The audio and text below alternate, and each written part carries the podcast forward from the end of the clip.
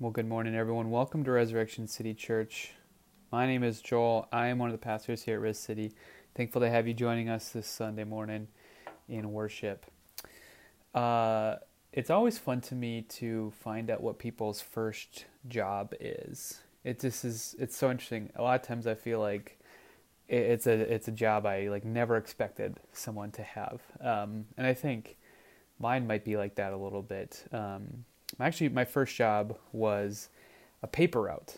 Um, I don't know if any of you had a paper route. I rarely meet people who had a paper route when they were growing up.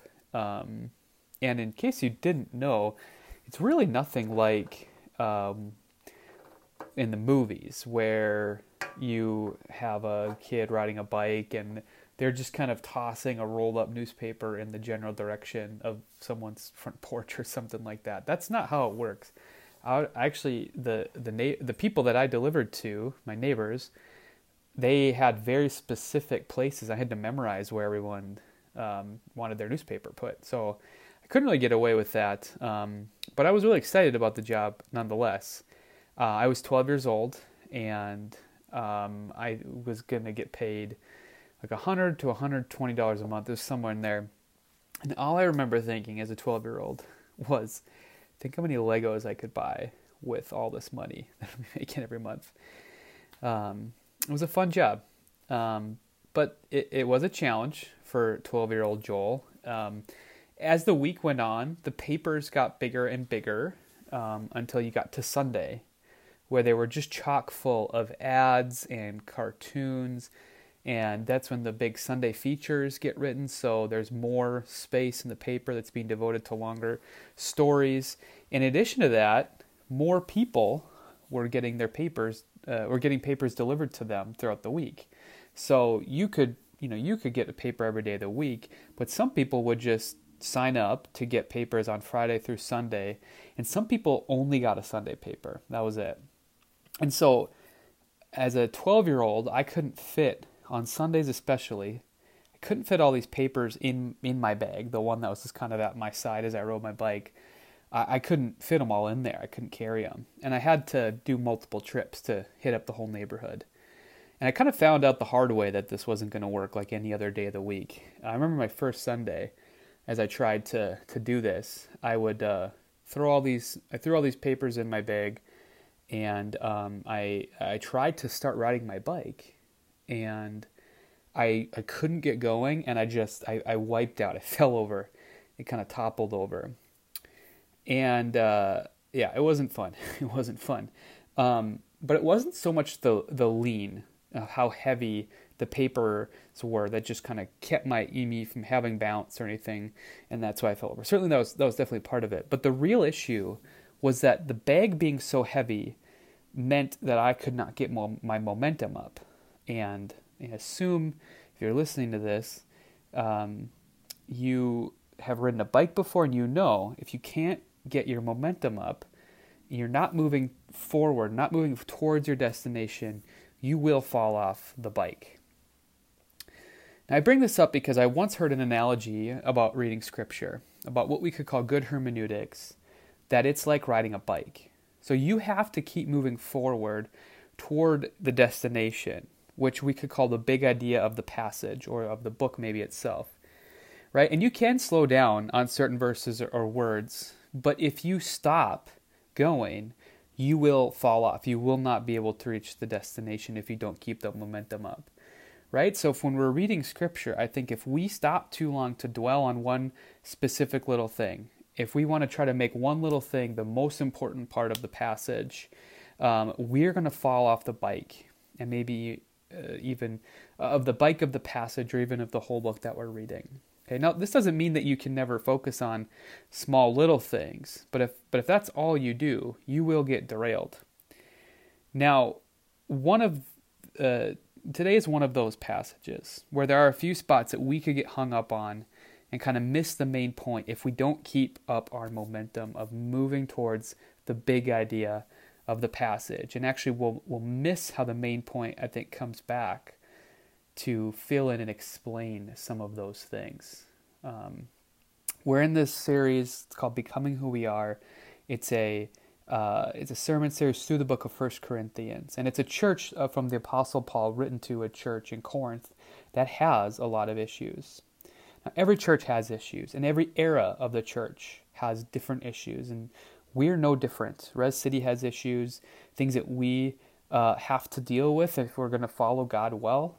And I think every era of church seems to grapple with specific large things that they have to work through. And um, that, I think that's why First Corinthians is such a perpetually relevant letter because it it deals with all sorts of problems that the church can have, and we can go back to it for wisdom on how to navigate our own challenges in the present. Um, especially because the big theme of the letter is about really it's about holiness and about an identity of holiness and what it means to take that identity seriously. And I think if we can do that, if we can come back to that over and over again, we're going to be able to navigate through the challenges that we have in our era of church, of doing ministry, of, of following Jesus in the world that we live in today.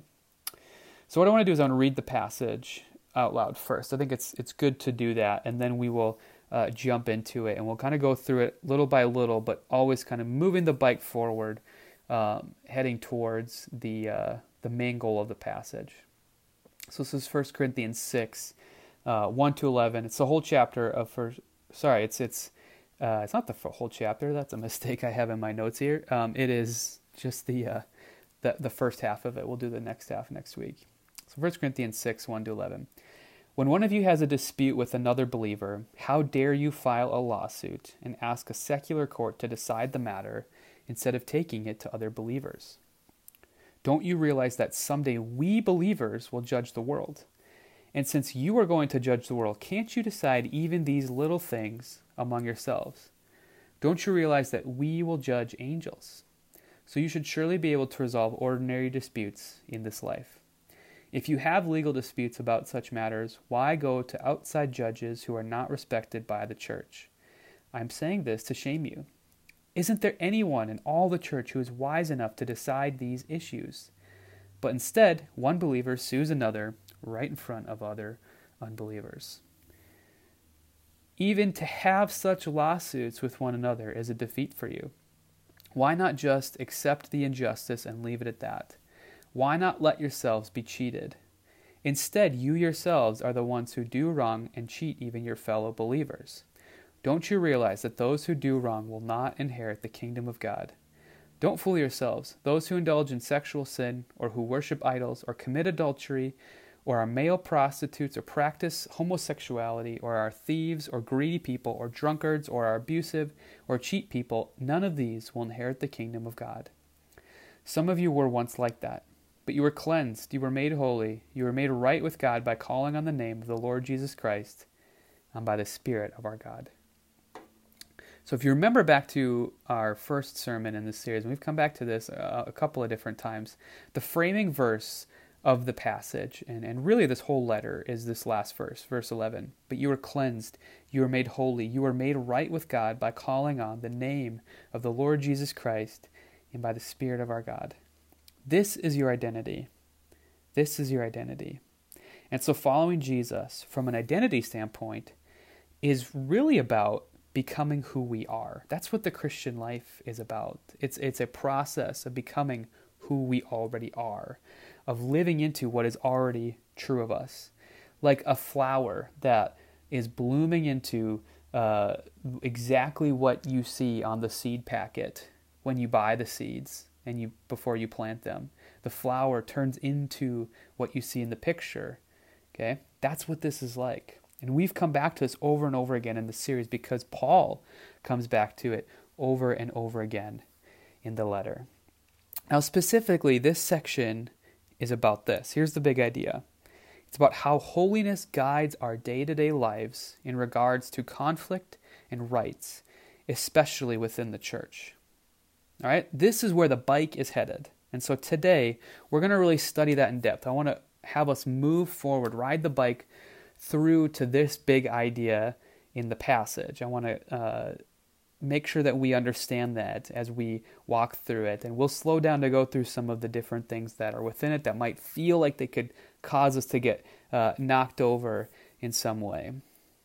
Okay, so when it comes to conflict, we all experience this, right? Whether it's, you know, open conflict or maybe the, the more Minnesota version of it, of being very passive aggressive uh, towards each other. And we all have to figure out how to navigate how our rights are going to translate into some setting uh, when others are allowed to br- brush up against them too, not just us, right? This is a perpetual problem in America where rights are so fundamental and they're always a point of debate and question is what happens when these things bump into each other. And Paul's going to talk about this a little bit in the passage, even though I guess that modern idea of rights is kind of foreign to him living in an ancient world. I think it still speaks to that a little bit for us today. And in particular, in this passage, Paul's going to express his frustration that as he looks at the Corinthians and as he hears about the specific situation he's talking about here today, he is seeing, it's very clear to him that holiness is not coming out of the Corinthians naturally in regards to a specific conflict in the church, right? And this this seems honestly like the most frustrated he seems to be in the whole letter. Okay? And so while he's upset with the the individuals who are involved in the specific thing, you also get a strong sense that he's upset with the whole church and, and that no one is willing to take ownership and sort of shake the church into embracing even just the bare minimum of holiness. So let's get into it. Now, it's not too hard to figure out figure this out to see what's going on here, but let's still kind of un- unpack it in some depth because there is some I think background information that is kind of helpful to understand. Help add some color to the, the, the picture that is being uh, drawn for us here. So let me read this again 1 Corinthians 6 1, and then we'll jump uh, to verse 6, because I think that's where it's really clear. So it says, When one of you has, has a dispute with one another believer, how dare you file a lawsuit and ask a secular court to decide the matter instead of taking it to other believers? Verse 6 But instead, one believer sues another, right in front of unbelievers. So here's what you have you have two people within the church that have some, we could call this some kind of civil disagreement. Now, who knows what it was? We don't know. We have no clue. Um, all we can really tell from what Paul says is that it's probably petty. At least Paul thinks it is. Um, verse 2, he says little things. He talks about being able to mediate through little things. And maybe based on how Paul narrows in on ideas of being cheated and thieving and greed in a few verses. It could have had something to do with theft from a fellow church member or maybe wronging someone's someone's rights in some way. Okay?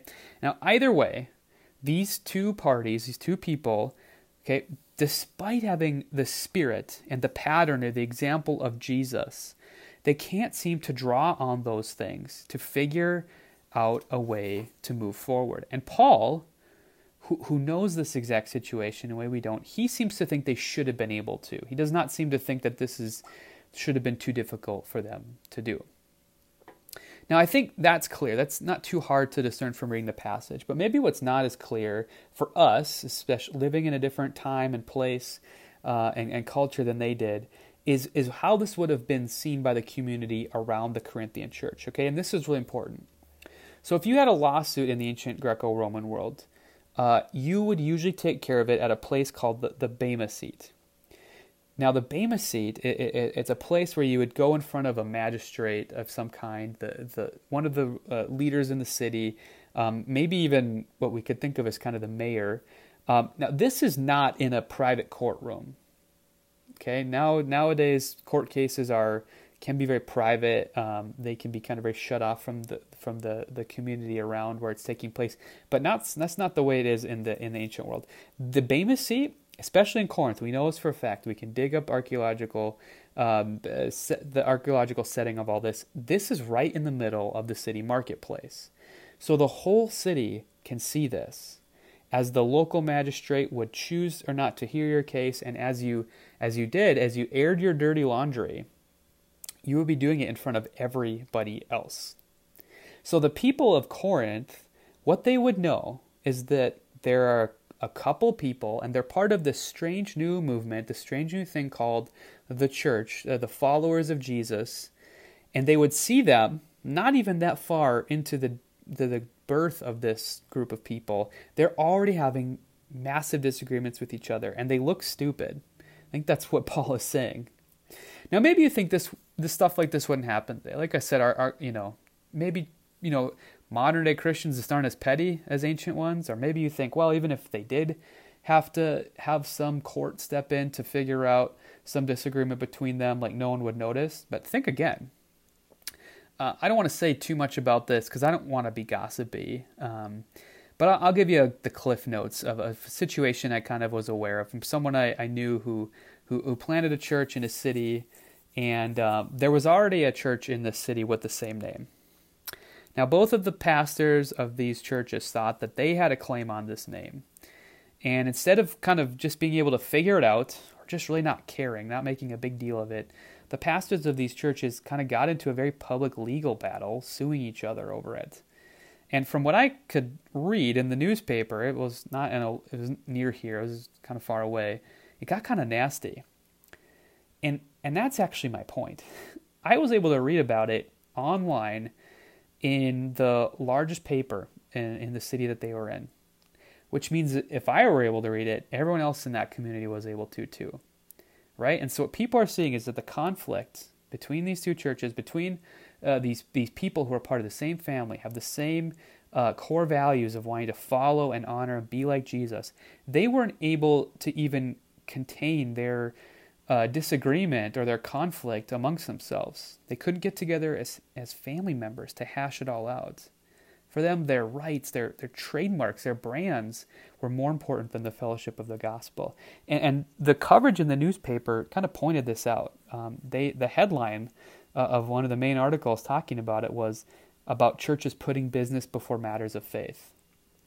Now, I don't know about you, but I don't think that's a very good look for the church in the public eye like I said, my, my point isn't to be gossipy, and that's why I'm being really vague on a lot of the details of this. But and I, I don't like bringing this up, but but here's why I feel like it's important to, because it gets us to ask this question of ourselves: How can we as Christians not be self-aware enough to how we're coming across to those outside the church that we would let something get to this point?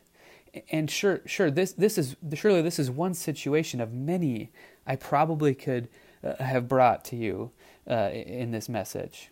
Right? How can we be a light to the world when we can't even model for ourselves something that's worth following?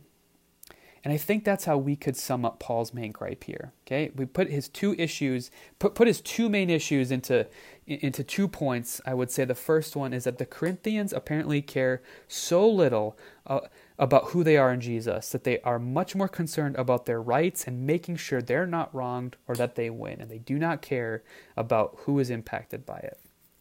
And then the second thing, spinning off of that, that Paul is concerned with, is the impact of the wider view of the community around them because of it. Paul's point is this this is not fitting with their holy identity, and everyone around them can see that. Now, unfortunately, Christians often seem to have little shame with how they come across to the world around them right? In fact, sometimes I think Christians can even take being disliked in some way by wider society as some sort of badge of honor or courage, a kind of sign that they're doing something right. Now, yes, I think it's important to, to, to give this caveat here. It is true Christians will be slandered and disliked, right? Jesus is, tries to prepare us for that in what he says. But, okay, and a big but here, if you're always being seen as a jerk, as a bigot, as petty and immature, and just having no real shame, it's probably not other people, it's probably you. Right? And you're not being what Paul says you really are. Okay, I read this earlier in 1 Corinthians 6 1 to 2. He, he talks to you to them about how they should take the matter uh, before they're believers. We believers are supposed to judge the world. The word that's translated believers here is actually the Greek word ton hagion and hagioi, for holy people.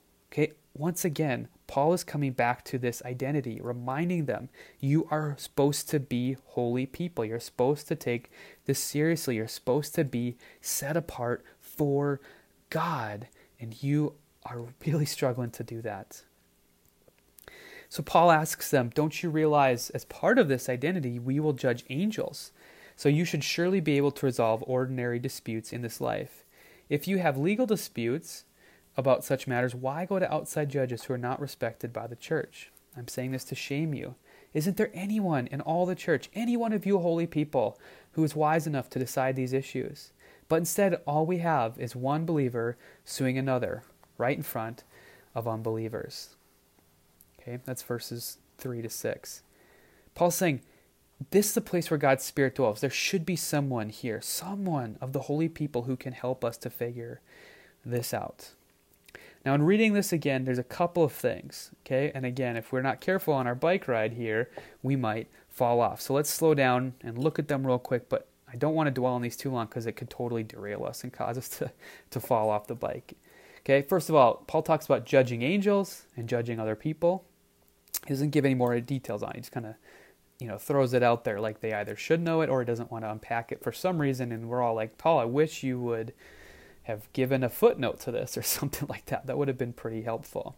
Now, I don't think the idea is too complicated here, um, but you kind of have to understand the story of this of the scripture in order, to, I think, to get where Paul's my, my mindset or his whatever wherever he's coming from with this, right? So in in the story of the Bible, there's a role that humans have, and that is to be the crown jewel of creation, the ones who are made in God's image, and so follow God in ruling over and caring for the whole earth wisely and justly, exercising judgment, doing justice.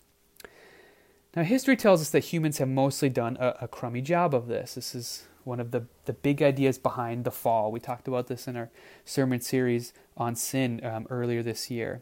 But the point of the gospel is that the, uh, we are restored by God. And what we're restored to is supposed to be this view of humans as the sort of uh, ones who bear God's image and, and mediate and rule and wisely, uh, with, justice, judge over the earth.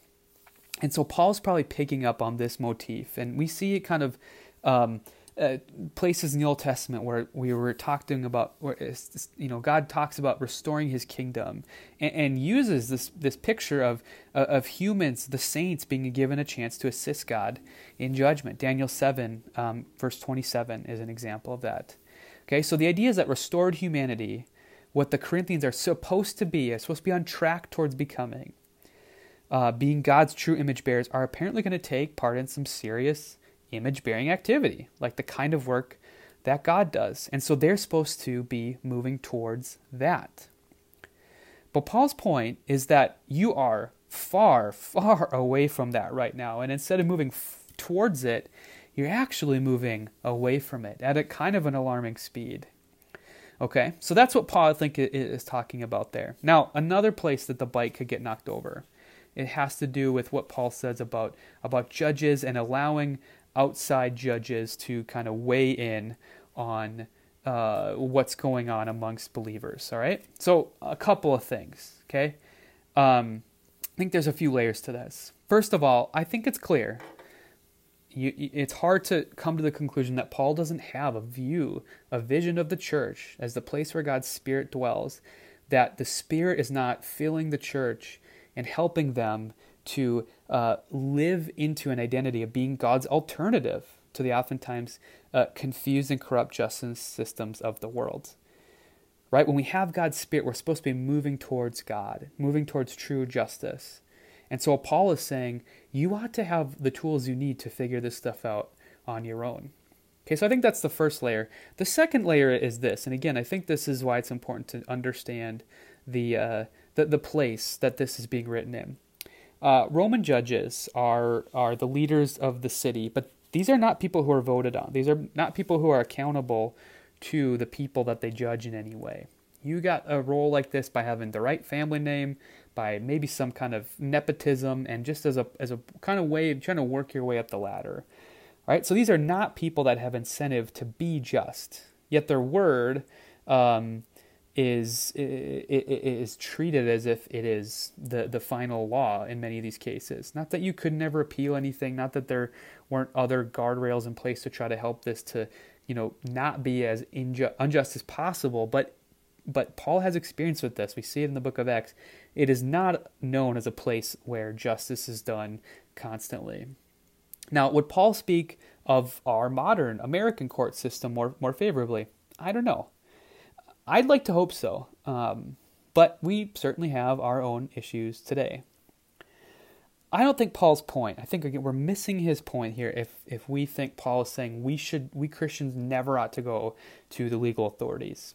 I think it's a lot more along these lines of saying, man, I really hope we can figure out our disputes on our own and not engage in petty bickering like a couple of feuding neighbors, um, at least in the majority of our issues, especially when we're supposed to be God's alternative to what is oftentimes a confused and corrupt justice system in the world. Now, listen, let me be clear on this. If a crime is ever committed against you in church, right, like if you are sexually abused in the church, okay, let me be clear. I want you to get the legal authorities involved. Okay, let's just be really clear about that. If someone at Res City commits a crime, I think the legal authorities should be brought in. Okay, churches are not always great about this. I think there's a reason these exist. I think it's part of Paul's theology in other places that we see that it's a good thing for the state to handle matters like this. Romans 13 is a great example of this. But the point here is this that we shouldn't be people who use the guardrails of society as a kind of crutch to sort all of our issues out for us because we're so intent on valuing our rights and winning more than anything else. All that's going to do is work backwards and it is not going to be a good witness to the world around us. Okay? If you read in the paper about a church suing another church over branding issues and trying to work this dispute out in the court system, and then you get a Google ad from one of these churches inviting you to visit one of them, telling you that Jesus loves you and this church is going to do the same, what's going to be your response? I think we know you're probably going to be a little bit skeptical about what they have to say. And Paul says, because this is the case, this is the, the ancient equivalent of Google ads are going out from the Corinthian church to people around them, and they're probably having the same response. Paul says all of this is already a defeat. He says in verses 7 to 8, even to have such lawsuits with one another is a defeat for you. Why not just accept the injustice and leave it at that? Instead, you yourselves are the ones who do wrong and cheat even your fellow believers. He's saying, you guys are acting incredibly immature. And instead, you should be growing up into a kind of maturity that looks like Jesus. Okay? And he doesn't say it here, but I think it's pretty obvious, especially based on what he said throughout the rest of the letter and stuff that we have highlighted a lot in, in our time in this in this series so far, is the wisdom of the cross is what's behind this. Okay, what we've called in this series cruciformity. Okay, which is a challenge of us away from viewing life as a series of triumphs and comfort and successes all the time, and instead is willing to uh, accept defeat, willing to be wronged, willing to lose in a lot of different settings because that's the way that Jesus achieves victory and salvation for us. Okay? Having injustice done to us, losing in some way, these things are not the ultimate slights. Because if that were true, the cross was a huge failure, and Jesus would be the ultimate loser. To be wronged and have the power to do something about it and not do it would have been a great defeat for him. But Jesus didn't see it that way, and that's Paul's point here. That's what he's saying, is actually to be Christ like is to be willing to give up your rights for the good of those who you're in conflict with. Now, he's not saying you have to let yourself be walked all over and you need to be a weakling, okay? But sometimes it is better to take the L for some greater gospel good than for your rights. Maybe we ought to trust that Jesus' way is better than our very American one that is so focused on rights and winning that we start to think of the gospel and the way of Jesus, Jesus as, as weakness, as stupidity. Now Paul continues on his point. He's gonna we're gonna be riding the bike through some uh, some some places here that are gonna we're gonna want to slow down on, and we're gonna do that here. Um, but let's do it in such a way that we we don't fall off and try to keep moving towards the destination. Let me reread, verse, reread verses nine through eleven. Don't you realize that those who do wrong will not inherit the kingdom of God? Don't fool yourselves. those who indulge in sexual sin, or who worship idols, or commit adultery, or are male prostitutes, or practice homosexuality, or are thieves, or greedy people, or drunkards, or are abusive, or cheat people, none of these will inherit the kingdom of God. Some of you were once like that, but you were cleansed, you were made holy, you were made right with God by calling on the name of the Lord Jesus Christ and by the Spirit of our God. So here's what Paul is saying here. Again, it's important to keep this in context. He's saying the kind of behavior he's seeing in Corinth right now is in line with the kind of behavior that they used to have, um, and how that's not fitting what has happened to them as people who've been cleansed and made holy. Now, this brings us to the elephant in the room. Okay, so we're going to slow the bike down and talk about it in a way that allows our bike to kind of keep up its momentum where we don't fall off and scrape a knee or get a concussion. I think it's easy for people to read through passages like this and have that happen to them. Okay, but I want to do it in such a way that allows us to keep going towards Paul's point, but also does allow us to kind of slow down and, and look at this a little bit. All right, and that's on this uh, uh, on this line in, in verse nine, um, or practice homosexuality. Okay, so I'll be honest. I I don't prefer to have this be be talked about in in a sermon where where there's not able to be some dialogue going back and forth. I do think on this issue, it's a hot button issue. It's a nuanced verse that um, being in a space where we can sort of sit down and really talk about this is a little bit more preferable than in a kind of uh, the kind of setting that we're in. But I also don't want to shy away from it either. Okay, and so let's talk about it. But let me make clear that this is not the main point of the passage whatsoever. I think it's important that we connect it back to the main point. So I'm going to try to do that. Um, first off, an important note though. Um, this is this is kind of a thorny translation issue here. It's it's, it's hard to know if Paul is is, is kind of uh, bringing together uh, the the part about practicing homosexuality with male prostitutes, or if it's two separate things. Um, uh, we're not totally sure. Um, he seems to think the Corinthians know exactly what he's talking about. Um, but it's also not the only place that Paul talks about this in his letters um, either. Now, either way, this is going to be sometimes translated and interpreted as as this, as the line looking like this: as hom- homosexuals won't inherit the kingdom of God. Now, I think the NLT, which is the the translation we're using here today, where they say practicing homosexuality is helpful in trying to bridge, I think, what is a cultural gap. Because uh, homosexuality, that word, is a modern category. Uh, Paul and the Corinthian church wouldn't know what that word even means. Because in the ancient world, the idea of sexual orientation wasn't a thing right? For us, it is. We have a very deep understanding of, of, sexual orientation nowadays, but in the ancient world, that was that was really not something that people uh, understood or thought about. So it's twisting it to think Paul is saying that those who experience same-sex attraction in their orientation. Um, and are homosexual in some way in their orientation will automatically not inherit the kingdom. Okay, that is is not. I don't think you can read this as as what Paul is saying at all because he has no familiarity with that. Okay, now at the same time, while sexual orientation wasn't a thing in the ancient world, we also have to say that that doesn't mean that um, gay people didn't exist and weren't known in the ancient world. Um, in the ancient world, we'll talk about this a little bit more next week.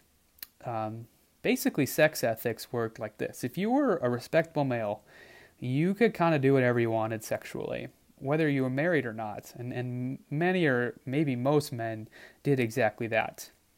So the idea of a same sex marriage wouldn't make any sense to anyone because you got married to carry on your family legacy um, and to have kids. Okay, that's super important. But marriage was not a reason for a man to not have sex with anyone else he wanted to. Married men use slaves and mistresses all the time. And having same sex lovers is not really a problematic thing in Rome.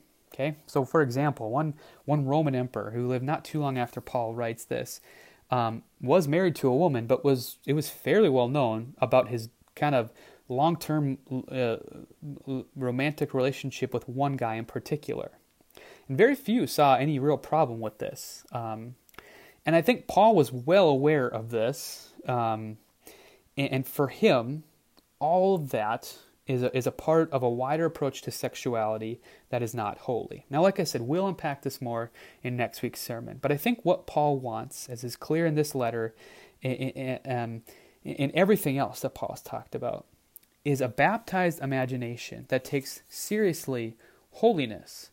And sexuality is one of many important arenas in which our holiness plays out. Okay, that's the main takeaway you ought to have about this text and about the next one as well. So let me be clear. As it pertains to this passage, I think personally that having same sex attraction and in that way being homosexual is not sinful and in no way what Paul is talking about in this passage. Okay, like I said, he doesn't even know what orientation is. He's talking instead about how you choose, by the power of the Holy Spirit, to live. Are you going to align yourself with holiness, or are you going to align yourself with the status quo of society around us, which says chase your desires, you know, grab a hold of your rights, um, don't even think about anything else, just seek those out. Paul, I think, would say holiness is defined by what you choose to do with whatever desires you have, including your sexual ones right? Just like someone chooses to say yes or no to that urge to cheat their fellow church member. Holiness is played out in what you choose to do with those urges, not having them in the first place. And so the question is will you choose to dedicate those urges to God, or will you dedicate them to yourself in some way? Now, I think it's assumed, it's really hard to read this passage and other ones throughout Scripture that um, is against what I'm about to say, that Paul and other writers of the Bible um, assumed that a conscious decision to live out a lifestyle of homosexuality, of practicing it in some way, is counter to this, counter this vision of holiness, and it doesn't fit it. It's not living or thinking in a way that is dedicated to God, right? And I think it's, like I said, it's really hard to not come to that conclusion when you read Scripture. Okay, I do want to be clear about that. Um, and as we find ourselves in the moment that we live in, we find ourselves having to wrestle with that. And there are lots of faithful Christians who love Jesus who are navigating this. How do we be holy with our desires? How do we be holy with our different orientations? Right? And I think there are faithful Christians who truly want to honor God on both sides of the conversation, coming from multiple angles. I, really do think that's the case. And, and, and it's an, an example of the church in um, every time and place has a task of, of trying to be faithful and holy and navigate through things like this in every age. Every church, every church, every era of the church is going to have to have to take these types of, of complicated, thorny issues and navigate through them together well. And, and I think it's important that we have humility and uh, respect for each other as we do that. Okay? But having said all that, I don't want to make that the main takeaway here because I don't think it's really Paul's. Okay, so let's keep our bike momentum going forward because I think if we take the situation that Paul is dealing with here, we can find a bit of a parallel into our own time and place here. Okay, Paul is upset that the church in Corinth is known as petty and squabbling because of their lawsuits. And today, the church is known for having a reputation for being devoid of kindness and empathy towards LGBTQ people. Now, like we pointed out, Paul has a concern for how the Corinthians' issues cause them to be understood by the unbelievers in the city. And today, likewise, polls consistently say that people outside the church, they like Jesus, but they're less favorable towards Jesus' church. Which kind of begs the question, if the church were more like Jesus, would that bridge that gap in some way? Would that not make the church more attractive? Seems to be that's what outsiders are telling us. Might it be as simple as the fact that too often today's church has been like the Corinthian church, having really no sense of awareness and or, or not caring about how we're perceived, really not valuing uh, kindness? Because I think that's actually what the scriptures and the call to be holy looks like, is to embody kindness. Okay, now let me give an example, and it has to do with this with this issue in particular, talking about LGBTQ um, and the church. Now, Preston Sprinkle, he's an author. I definitely recommend him. He writes and he podcasts about a lot of a lot of different things, but probably the work he's most famous for is, is talking about Christianity and LGBTQ stuff. And um, despite holding uh, an orthodox or traditional Christian sex ethic, as far as I can tell, he's very well thought of by people who disagree with him, um, by LGBTQ activists, both both who are Christian and non, who disagree with him quite a bit. He's very well thought of by them, and it's because of his posture. And he says things like this, and this is a, from a quote uh, of a new book he has coming out. I saw it online. Um, I haven't read the book itself, but I really liked this. I really and I thought fit well with what Paul is saying here. So he says, uh, Paul says it's the kindness of God that leads to repentance. That's Romans two four. So then he asks this question So if you really think someone should repent, how kind are you? How kind are you? See, he connects God's character of kindness as being the thing that leads us to repentance, right? And if we want to challenge people to repent, to follow Jesus, shouldn't kindness be where we start? Okay, he's noting that God's response to sin, what we see demonstrated in Jesus in the gospel, that's kindness. That's what leads us to repentance to the decision to turn from whatever path we're, ta- we're on, taking us away from Jesus and leading us back towards Him. And so, if we were trying to look more like Jesus, wouldn't we see kindness as the avenue for us to follow too?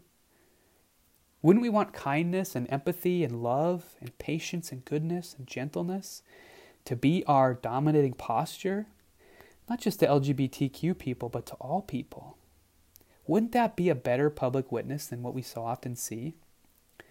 Maybe holiness and set apartness means aligning our posture with the posture of the God who uses kindness to induce repentance in us. If we're going to look like God, which is exactly what holiness is, we have to be as concerned with kindness as we are with just being right. Because you can be right and still be wrong, if you know what I mean. I think Christians can miss this way too easily. Okay, God doesn't love us because we were right, in fact. Even though we think we're impressing Him by how right we are all the time. We were very wrong, and we continue to be. And despite that, God came to us in kindness. Even look at the Corinthians in this letter. They're very wrong, egregiously so. And God in love, through Paul, is still trying to get them to turn back. So, who are we to decide that we can act differently towards people we think are wrong in some way, even if they might be, than God acts towards us when we're wrong? And we don't get some special exemption to be jerks for Jesus. It's a profound thought that I think sadly too many Christians pass on by unthinkingly. But let's not be like that. Okay? This is a way that we can take the call for holiness seriously. Let me pray for us. Lord, we thank you that despite the fact that we are wrong so often, despite the fact that um, we are not concerned with holiness, even in how we interact with each other, your kindness is what you approach us with as you challenge us to turn and to follow you. Lord, I pray that as we embrace holiness, as we become who we are, that you would help us to embrace this through the help of your Spirit, God. I know this is the better way. It's the harder way, but it's the better way, Lord. And if as we follow you, we believe your Spirit is with us and helps us to accomplish greater things than we could possibly imagine than if we were just trying to go out and do it the way that everything else everyone else around us, the world around us says to seek things out. Let us be known for how we're different, God, for how we're set apart, for how we're holy towards you, God. Give us strength, we pray. In Jesus' name, amen.